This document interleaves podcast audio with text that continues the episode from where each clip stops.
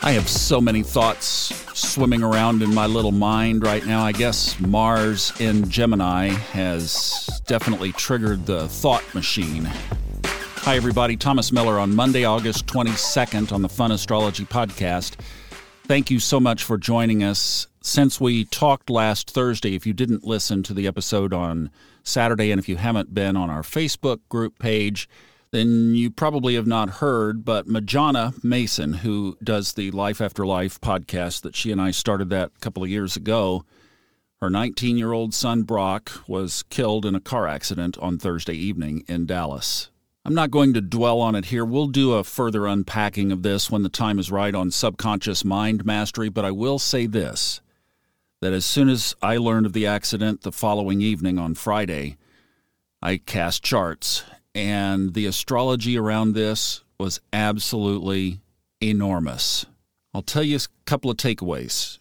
Number one, I, in a whole different way now, respect these transiting planets that we talk about on this podcast. They are indeed very, very powerful. I also respect much more the Saturn return. Another applied astrology takeaway that I would have is get on Old Soul, New Soul if you're interested at all in astrology and learn every single word that Robert Glasscock speaks. When I was doing those practicum classes, I was in there for the astrology. Some of them had politics mixed in, and I would just separate the politics and the astrology and try to stay with the learning of the astrology. And what I did is I set up a computerized notes program and I set up the different categories planets, houses, signs and whenever he would say something, I would put what he said under the respective area. So I now have this searchable database of Robert Glasscock interpretive astrology. I have never seen anything like the way that he interprets a chart work as incredibly as it does. And I put his style to use here in looking at these charts, and I realized that there was a karmic tapestry, a karmic purpose that I cannot even begin to describe the majesty, the awesomeness, and the incomprehensibility of what's going on in this situation that I will never understand. Probably we humans would never understand. It is far greater than that, and astrology shows us exactly that picture.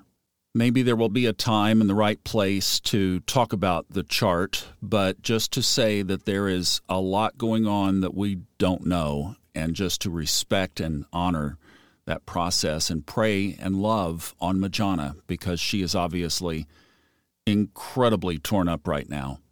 Yesterday, we spent the day on our Facebook group. So many of you made donations. If you'd like to, you'd have to join our Facebook group if you're not on it. Subconscious Mind Mastery and Fun Astrology Podcast Listeners Group on Facebook. And we have a top of the page there as a way that you can physically express some love by helping offset the expenses that she is encountering now. So if you'd like to do that, that's right there at the top of that Facebook page. Thank you again for those of you who contributed already. Now, let's talk about Virgo season.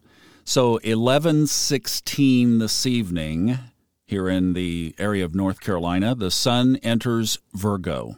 Walk that forward or backward, depending on where you're listening from. And we are going to, so you Leos have one more day, basically, one more day. Let's do Virgo season tomorrow. We have a light day, and I just want to hold the space of kind of where this podcast should probably be. Another aspect this evening, 5:58 p.m., Mercury trines retrograde Pluto. Now, I believe, if my memory is right, Thursday was a long time ago for for me here, but I think we talked about that Pluto is also in a trine with Mars. Oh, yeah, we talked about it was in a distant. Well, Mars has moved in position now. So Mars is within striking distance now of a trine with both Pluto in Capricorn, Mercury in Virgo, and then at one degree now Gemini, Mars. And Mars is worth mentioning here too. And this is the big one. This is the really big one. So it entered Gemini over the weekend. Now, there were so many things in Majana's chart that to just pull one out is really, and you say, well, what about Brock's? That was the magic of this. If you knew their relationship, this would make sense. But this was like a little soul in the sun kind of thing, in my interpretation of looking at this, that the symbolisms were all in her chart. But I told you, I, said I have a completely different respect now for these transiting planets because when a planet ingresses, when it gets ready to move into a new sign, that planet amplifies in power. That accident happened a little over 24 hours before Mars left Taurus, where we know it's been a wrecking ball, and entered Gemini. And Mars will stay in Gemini from now, if you can believe this, all the way till late March of next year. Mars, the planet that normally takes a couple of months to go through a sign, well, it it's almost like a perfect situation here. It moves almost all the way through Gemini, and then on my birthday, October 30th, it turns retrograde. And it starts going backwards for another couple of months, and then it turns almost gets all the way back to the beginning of the sign, and then it turns direct and has to go back through again. So it's almost like we get a triple transit of Mars through Gemini. I've got to say, if it continues its pattern that was set up in Taurus, well, we'll be talking about interpretations of communication, knowledge, learning, and lots of division.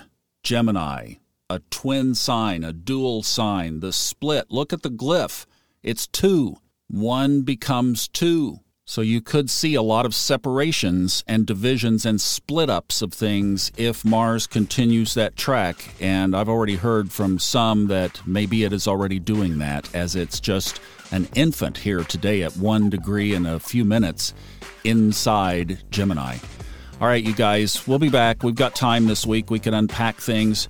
We do have Uranus turning retrograde on Wednesday. We talked about that on Saturday. That's a really big deal in the sky as well. All right, sending you love. Thank you for the love back. You guys are amazing, and I just can't tell you how much I appreciate it. Have a great Monday.